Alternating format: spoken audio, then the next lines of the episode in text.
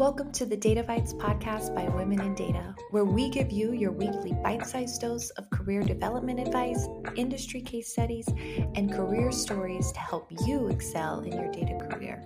Today's guest is Alexandra Ebert, Chief Trust Officer at Mostly A I. Alexandra's work focuses on public policy issues in the emerging field of synthetic data and ethical A I. In this conversation, we discuss the importance of communication skills for data professionals, why synthetic data is important and how it can be used to assist in privacy and fairness, and we wrap up the episode by discussing the importance of open data for research, education, and policy.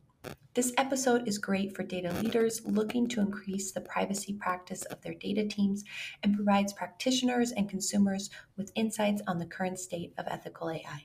Enjoy! Alexandra, thanks so much for joining me today. I've been looking forward to this conversation. Thank you very much, Sadie. I was also very much looking forward to being here today. And I'm happy you're here. I, I, my understanding is you just came back from Washington, D C, speaking at an in-person conference. Um, so you're back in action. How's it been to be back communing with people in person and, and chatting about these exciting topics of responsible and ethical A I?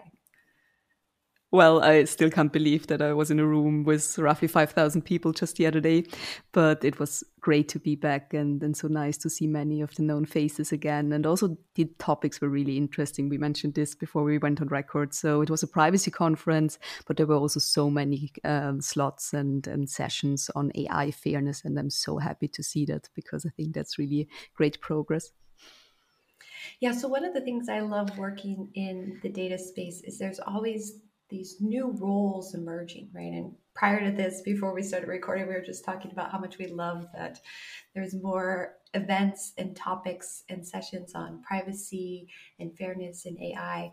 But one of the things that really struck me too was just your title seems a bit new, Chief Trust Officer. So I'm I'm dying to know, like, where did this come from? How did you get there? Is this a role you see, you know, emerging more here in the future too, as we pioneer new pathways into A I? You're right. It's it's absolutely a new role. But uh, uh, funnily, at the conference last week, there was even a session titled, I forgot the exact title, but basically From Privacy to Trust, why Chief Trust Officer is the new uh, direction in which we're going. And actually, Chief Trust Officers, I've seen this role at huge enterprises, but I work as a, uh, at a scale-up as a European synthetic data company. And for us, we um, started with this role because we saw how important trust is, not only for us as a company, but for the whole data and A I economy, because without trust, people wouldn't want to adopt A I. And it's also quite likely that not that many people would engage with it and make sure that it's involved in the right direction. So as Chief Trust Officer, I'm basically responsible for, on the one hand, educating the public, but also interacting and engaging quite a lot with regulators, data protection authorities, data scientists, and lawyers. And I really like being at this kind of intersection of different disciplines. Yeah, so that's such an interesting role to have, to be at the intersection of lawyers and executives and government officials. I mean, I'm sure balancing all those different perspectives, you've learned a lot in that. And then, not, let alone you're coming into them talking about a new emerging technology and probably doing, as you mentioned, a lot of education. What has working with all the different domains really taught you in in this space? Mm-hmm, mm-hmm. And that's an excellent question, Sadie. So basically, one thing that is so important when I do my work, but I think in no matter which field, uh, it's it's important to consider that, always putting yourselves in the shoe of the person you're talking to and considering what's relevant to them, where they're coming from, and how you can make what you want to communicate relevant and interesting for them. So I think that's one of the most interesting learnings I had, engaging with all these different audiences and really then developing the skill of talking on the different levels of abstractions on topics like synthetic data and A I, word, of course, can become uh, quite technical quite quickly. So do you have any tips for people on how to put yourself in the shoe of others? I think we hear a lot like how important empathy is, right? And how it's important for us to understand other people's perspective. And that all sounds good on paper, but I'm really into like application where people are like, cool, I want to put myself in the shoe of my boss or in the shoe of my stakeholder. Like, what do you do actually to do that? Mm-hmm, mm-hmm. Great question again. So, I mean, some quick and easy things everybody can do is just, on the one hand, thinking a little bit about it or even doing some research. So with your boss, potentially, what are the objectives she or he wants to reach this quarter or uh, this year? With a new role that you're approaching, did the company publish anything on in which direction they're currently heading? So for example, if I'm trying to, to build a relationship with a chief data officer, what kind of communication materials, press releases, interviews, uh, podcasts even are out there, just listening to them a little bit and better understanding what's important to them, what resonates with them and where they're coming from goes al- already a long way. And other than that, I think whenever it comes to communicating, what helped me a lot was definitely Toastmasters. I'm not sure if you know uh, this rhetorics club, uh, but just explaining it, you're nodding here, uh, just explaining it for the listeners. So it's actually a concept from the United States where it originated, but you can find it now in every larger city around the world. And it's really a kind of public speaking training, which helps you to get over stage fright, but also to become a great public speaker. But besides becoming a great public speaker, you also see how different people get feedback, put themselves into the shoes of one person that just gave a speech and tried to gog, okay, are they a pro speaker? Can I be a little bit more uh, direct with my feedback? Or they're just starting out and do a re- maybe only focus on the thing that's most relevant for them and most applicable as of now. And therefore, I think that's really something that, that can help everybody who has to communicate in his or her job uh, to, to, better, to become better at that. Yes, I'm so glad you mentioned Toastmasters. I've attended a few of their sessions, and I think it's a wonderful organization. Ah. And I'm happy to hear it's it's spread across the world now, and uh, you know, available outside of the U S and something people can take advantage of. So, shifting gears a little bit, would love to dive into synthetic data, and would love to first just start by you level setting for us your definition of of what is synthetic data. Mm-hmm. Mm-hmm. Happy to do that. I mean, before I dive into the explanation, just to give everybody context, I think everybody who is listening knows uh, how important data and how important artificial intelligence is nowadays, and that we live in a world where more and more data, in fact, more data than ever before is collected. But on the other hand, we also have stricter privacy legislation, and in many areas, particularly in Europe and also in the United States, the need for organizations and also the desire for organizations to innovate in a way without risking the privacy of their customers. And this oftentimes comes at a conflict because A I particularly needs huge amounts of data, and you don't want to get uh, into the space of personal data when you're developing artificial intelligence. And that's the exact reason why synthetic data is currently such an important technology. You can think of it as an advanced anonymization technology. It helps you to transform transform an existing data set, or basically to learn from an existing customer data set, into completely artificial intelligence. Uh, sorry, starting again. It helps you to tr- transform an original data set, let's say the financial transactions from a bank, into a completely anonymous synthetic version thereof. How does this work? You have a deep learning algorithm that's capable to automatically extract all the structures, correlations, time dependencies in a data set. To simplify it, this algorithm can understand how a given bank's customer think and behave. And this knowledge is taken to completely separately create a new synthetic data set, new synthetic customers and their financial transactions.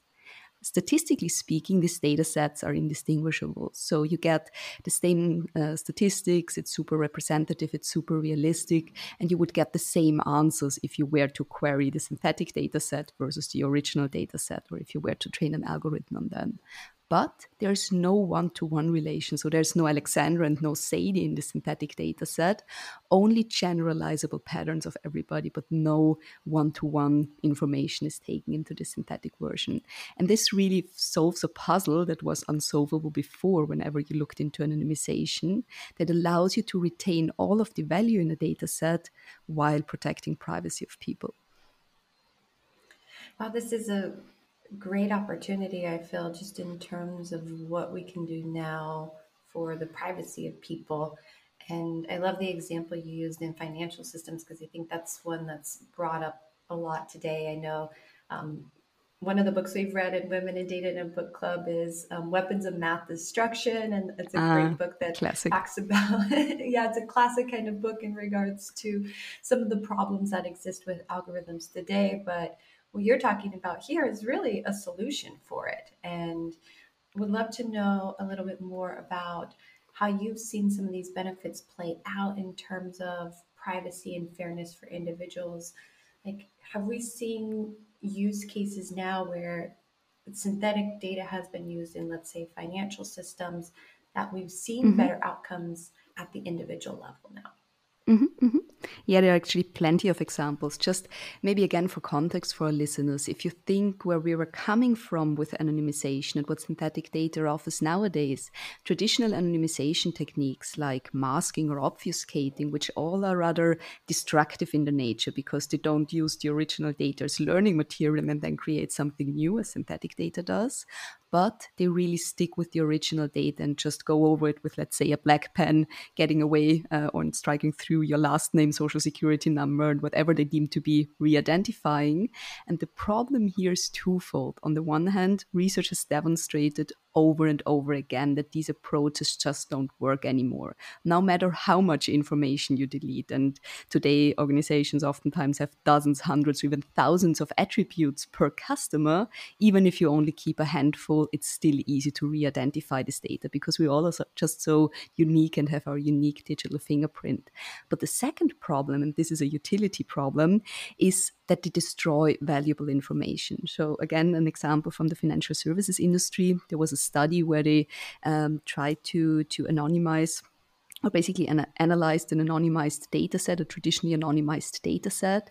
And they figured out that even though from this credit card history data set, where per customer only three transactions, and not even the full transaction with what you bought, how much, and so on and so forth, but just the date of the transaction and the merchant. So basically bought yesterday at Amazon or bought the week before at Walmart or something like that, nothing more from three transactions per customer led to more than seventy percent of customers being re-identified. Identifiable. So you see, everybody of us has at least a few dozens, if not a few hundred credit card transactions today. And just parts of three transactions are enough to re-identify people if this data set is traditionally anonymized. So if you're a data scientist, there's not much to work with left that you can really use. With synthetic data, you can basically retain ninety-nine point five percent of the information. So of course, one of the most important use cases is A I training, because this is just such a data-hungry application. In financial services, for example, it's used to improve fraud detection algorithms or any other uh, algorithms, but it's also used in product development. Just think of the diversity of people. If you can't see as a product developer, as a U X designer, the richness and the diversity of humanity, you can never develop something that really caters to the needs of everyone. You only would develop something for the average Jane or Joe. So synthetic data, since it's privacy safe, can be made available to product development teams and help them to really see, okay, what added service might be benefiting our college students? What should we include for retired people to help them better navigate through this application, and so on and so forth. So it really is a way to bring products to life before they are live, and, and you have all this data from, from live usage. Software testing is another big thing. And one thing that I find particularly interesting is everything that goes in the direction of data sharing. Today, so many organizations want to collaborate to build new platforms, seamless services, or even to innovate together with, if you stay in the banking context, a fintech or any other startup, because as a big organization, you might don't yet have the A I talent yourself. And of course, if you want to collaborate, data sharing is a necessity. But privacy protection is as well. And here's where synthetic data can help you to instantly share data that you can then use to jointly create something new for your customers. Wow, this is incredible. I I love talking to people, and I love this podcast because every time I learn new things, and I'm just so surprised by it. It's only three transactions to identify seventy percent of people. Yeah, that's right? Amazing. It's just a thing. And then, you know, I've shared a couple times with our listeners, I was a, a victim of a lot of cyber hacking last year, and it oh. just made me realize just one, how vulnerable we are, but two, it really came from Uh, my digital trail that I have left being a consumer and participant in a digital world for over ten years, right? And I think, you know, when you're sharing something like this, of just three transactions could identify you, let alone what we think of all that we do online and on the internet and how much of our life is represented in a digital form. It's not hard for someone to identify us. And if it's put in the wrong in the hands of the wrong person, there can be some terrible consequences for people from that. Exactly. It's definitely not easy. And particularly in the last few months, a few exciting studies came out that showed to re-identify people in these traditionally anonymized data sets, it's not even that you need to find exact data points to match what you have left in this supposedly anonymous form. But sometimes if you can figure out the kind of metadata, the behavioral patterns of people. So think of WhatsApp communication, how quickly you reply to people with whom you're in contact, and so on and so forth.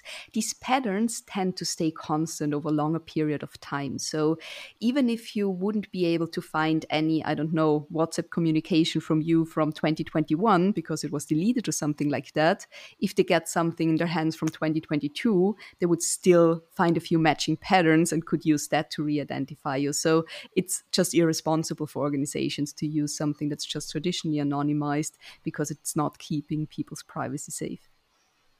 Incredible. You've also shared with me before that synthetic data, you start to see help organizations attract and retain talent. And for our, our business leaders out there listening in today, I know this is something that is top of mind for them in terms of, one, how do I keep the people in my org today, right? And, and keep them engaged and excited and help them to, you know, do their best work. And then also, how do I attract that new talent? How does synth- these seem like two different worlds. So how does synthetic data help in supporting that process, or how have you seen it help? Yeah, sure. So we all know data science talent is scarce and every organization is fighting for it. If you're a data scientist, what do you want to do? You want to have impact, you want to have access to data, and you want to work in an environment where you can be agile, fast moving, and where you can make a difference. We at Mostly, we work a lot with the financial services industry, insurance industry, healthcare, public sector, and so on and so forth. All heavily regulated industries and not necessarily top of mind for data science talent when they're looking for a new job. Because you know, or many of them know, that accessing data in those organizations, if it only takes weeks, then they're rather quick. What we hear from enterprises, both in Europe as well as in the United States, is oftentimes they have to calculate with three months, six months, sometimes even eight months if they want to share the data externally. So as a data scientist, you're mainly bored and trying to go through all these cumbersome bureaucratic processes, finally getting access to your data. Synthetic data, on the other hand, changes that because it can automate this data access request process and really give you access to workable, useful, realistic data in a matter of hours or one business day or something like that.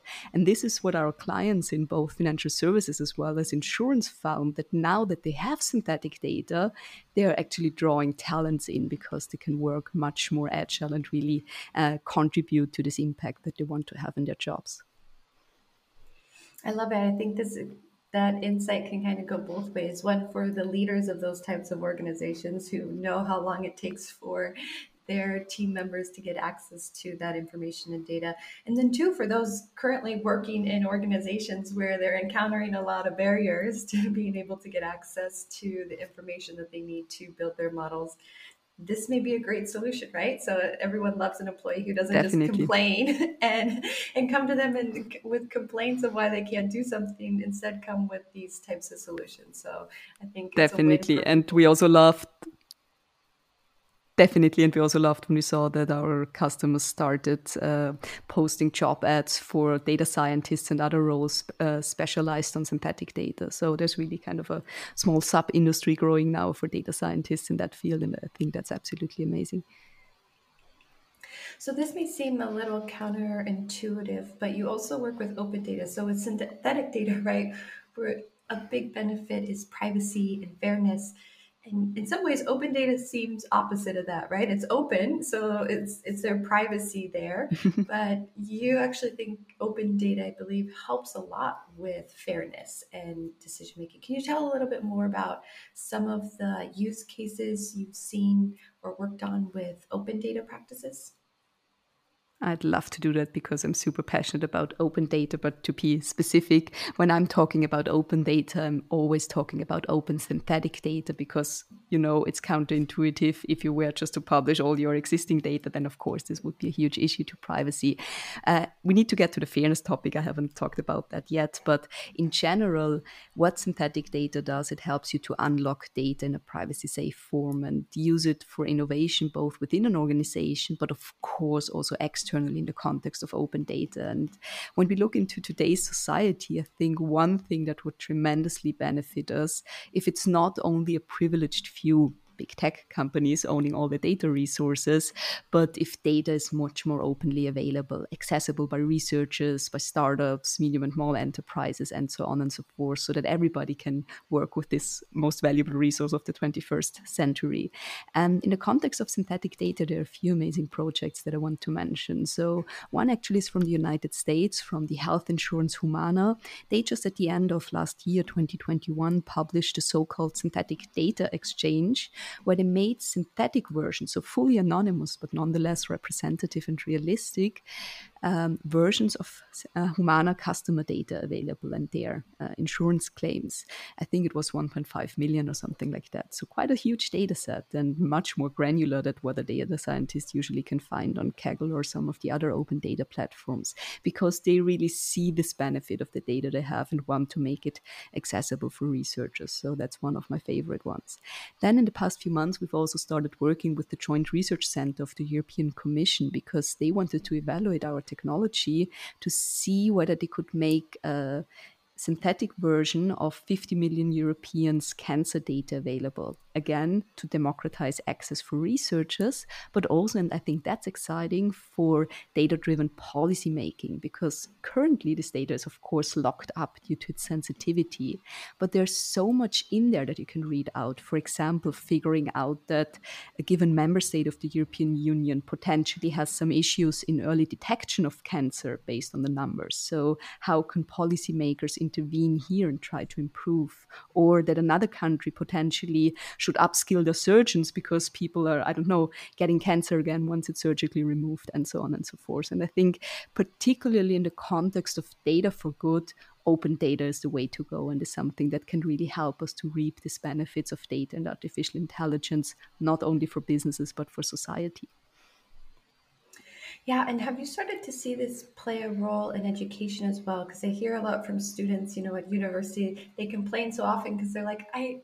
working with such a small data set because it's all my professor can get, or it's the only thing that's open, and I don't feel like it's preparing me for the the real world, right? To work with these really large data sets. It seems like there's a, uh, a marriage here that needs to happen between the open synthetic data and some of the universities so that they have access to, one, develop these skills, but then also just the new research that's available with this information could be really have a huge impact.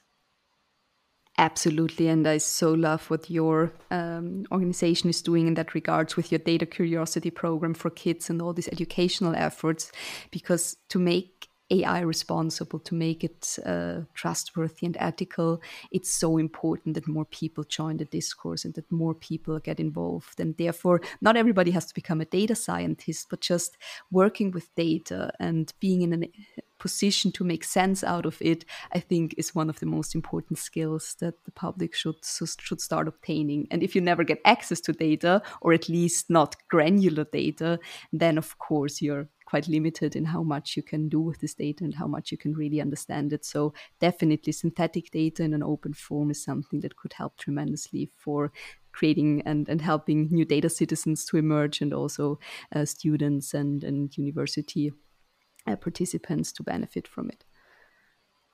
Yeah, so I want to make sure we have some time to talk about fairness and fairness in A I. And This, to me, fairness is a really hard term to define. I, I also feel like if we would ask the different stakeholders of lawyers and government officials to philosophers, everyone would have a different definition of fairness. I mean, but but what does fairness in A I look like, and, and what does that mean to you? Sure. Uh, so I think that's exactly the point with fairness. You can't come up with one definition. And I sometimes, when I try to explain it, uh, come up with my imaginary nephew and niece, think of him being a six-year-old small kid and she, uh, her being three years old or something like that. If I were to give them uh, six pieces of chocolate, then he might argue, well, he should get four because he's the bigger one and his little sister should only get two. And her position might be, well, uh, everybody should get three pieces. It would, this would be much more fair. So you can see that fairness is something that can be different from culture to culture, even from individual to individual. And with fairness, I think there are many things that are important. One, what I just said earlier, that more people are involved. What's fair and what's not is not a decision that any data scientist should be solely responsible for. It's something that the public, organization, or maybe regulators should decide upon. And then, of course, it's important that we develop tools and also the awareness on how to get fairness out of A I. It's not that A I is inherently uh, biased, but the problem is we train it on our historic data. And we also mentioned that before we went off record, we as humans tend to have a history of not always going in the right direction and making the ethically and morally correct choice. So uh, to give a popular example, Amazon had to learn it the hard way when they thought that A I might be useful for them to help them uh, sort through all of the thousands of applicants that they get per year. So they trained uh, an algorithm on previous Amazon employees. And this algorithm, of course, picked up that for mid and senior management positions, if you're a male, you seem to be significant more suitable, because there were just so little examples of female in that positions. And the result was an algorithm that would never or rarely uh, give a C V of a female applicant to the recruiters, which of course is not necessarily what, was, what we want to see in twenty twenty-two or uh, a few years back when this actually happened. So they quite quickly stopped with that exercise. And therefore, I think it's really important that on the one hand, data scientists create an awareness for fairness, but that there are also easily applicable tools out there that help them to actually achieve this, because we can't expect that everybody becomes an A I fairness expert practitioner. So when you talk about some of these tools, what are there, the tools available to be able to have this? Because, you know, I think a lot of times when it comes to fairness, you know, as you mentioned, there's historic and cultural elements to it. And I think oftentimes we're so worried as data scientists or practitioners to just get our model out there and have it in production and have it working, that a lot of times then you add on this whole topic of fairness that it's like, I, I don't know, I, I don't feel ready to dive into it or to find it or feel like I'm equipped with the resources to actually make a change out there. So do you have suggestions in terms of tools or resources people can use so that they don't feel like this is some mountain that they can't climb or start to address and start to make some change in what they're currently doing? Mm-hmm. Well, unfortunately, we are not that far yet that I could give you this three steps program to get rid of bias in all of your A I models. Uh, but there are various things you could do. There was, I think it was last year, potentially end of end of twenty twenty, I have to check that, a survey with A I fairness practitioners, mainly from one of the uh, some of the hugest organizations. And the number one challenge for them actually was to know whether the model was actually exhibiting bias or not, because due to certain anti-discrimination and privacy legislations, in many circumstances, the developers and data scientists don't even have access to sensitive attributes like ethnicity, gender, and so on and so forth. So they kind of have to operate in the blind, because state-of-the-art literature suggests that to make sure that your model truly is colorblind or genderblind, you have to make sure that you cancel out the effects of these attributes already in the development stage. If you don't have them, that's a terribly hard task to do. And this is where we actually, with our synthetic data, can help, where it's possible to make this um, available in a privacy-safe form.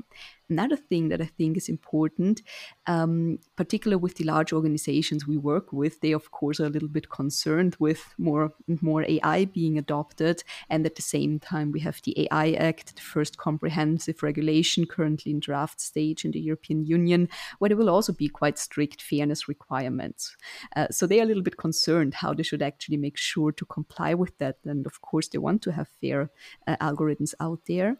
And therefore, we see that also these kind of A I assurance ecosystems are being built up in the uh, U K currently, but also in the European Union, where you have something like auditors or certifiers that help you to assess whether your models are biased or not.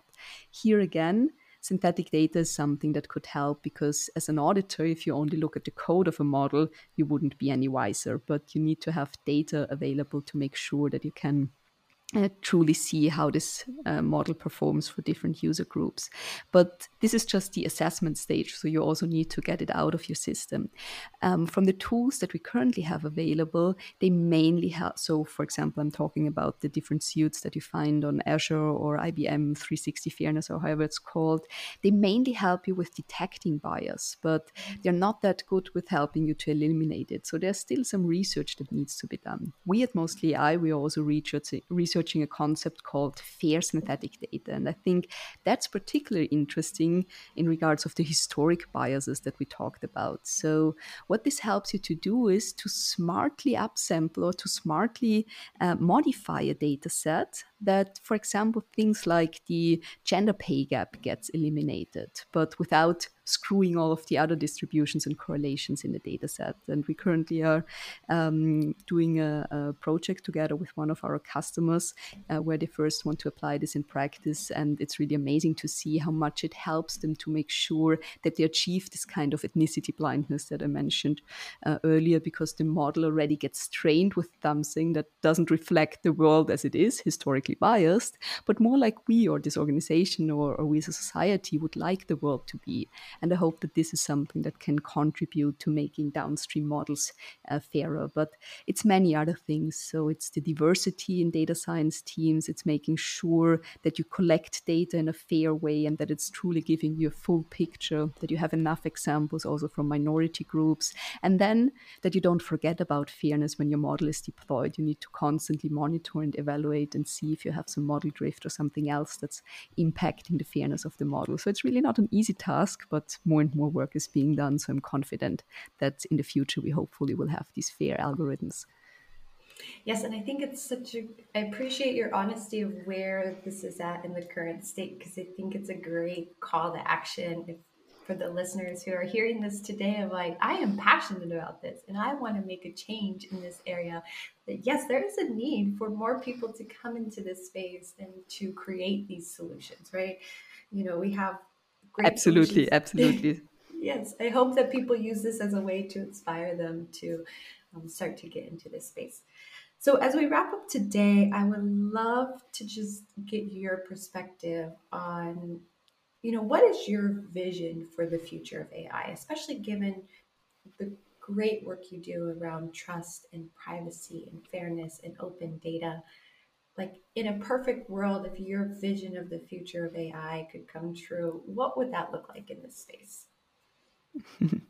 Wonderful question, Sadie. So I'm definitely more on the optimist side of, of the spectrum. I think that we are on a good way to make A I that's really human-centric and beneficial for uh, everyone, as opposed to just, I don't know, uh, for, for a privileged group of few. Um, again, I'm also... Uh, And one other thing that I want to mention in that regards, I have a wonderful friend from the I triple E Standards Organization, and she always makes the point that people should stop being scared of artificial intelligence. I'm thinking of this Hollywood sci-fi scenarios of A I taking over the world, uh, occupying all of our jobs and so on and so forth. We are building this and we need to make sure that it goes in the right direction. And this is something that so many have realized now, both on the technical side, but also on the regulatory side. So I'm positive that we're moving in the right direction.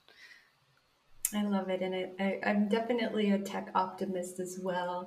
And I think it's conversations love like to these hear that. to inspire more people to get into the space. And it's really all of us coming together that will create those solutions and make sure that it is a fair and safe world that we are creating in the future. So thank you.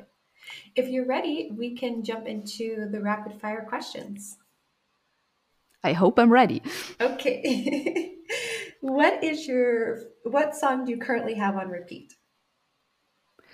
Whew. Uh, the past few weeks, I've mainly listened to podcasts, so I don't have that many songs on repeat, but podcasts I love, uh, Me, Myself, and A I, and then something that doesn't have to do anything with A I is actually the Huberman Lab podcast mm-hmm. from Andrew Huberman. He's a neuroscience professor from Stanford, and I just find it so insightful what he talks about in regards to fitness, but also focus, and so on and so forth, well-being, sleep. Really good podcast I can recommend. I love that. I... This will be another conversation that we'll have to have back, as it sounds like we have a similar love for neuroscience in this space, and I have a few of my Didn't favorite neuroscience nice. podcasts as well. Yes, um, I'm excited for this question because you recently just traveled, but would love to know your favorite place you've traveled before.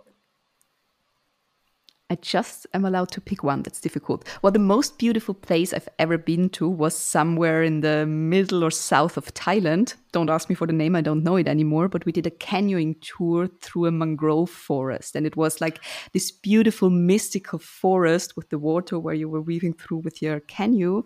And then there were these huge uh, cliffs next to you, and kind of uh, rainforest vegetation was just kind of peering over this forest from the top. So it was really the most amazing place I've ever been to. That sounds beautiful. I'm already there right now with you, with the beautiful picture you described. Okay, so happiness is, and fill in the blank. Happiness is something that's much more important every day than tied to a big goal like getting that huge promotion or finally buying that hu- house. I think it's so important that you create your life in your way that you're happy basically every day, of course, not ever. But happiness, something from the small things every day, is definitely the way to go, I think. That's beautiful. In the next five years, I hope to continue to be happy. Uh, I hope that I can make a difference and contribute to making the world fairer and being better equipped to achieving responsible A I. And yeah, maybe learning a few new aerial silk tricks, because that's one of my favorite sports. And it's always fascinating to figure out how to move your, uh, I don't know, legs, arms, and so on and so forth to make these pretty shapes. I love it. And last but not least, to me, curiosity is...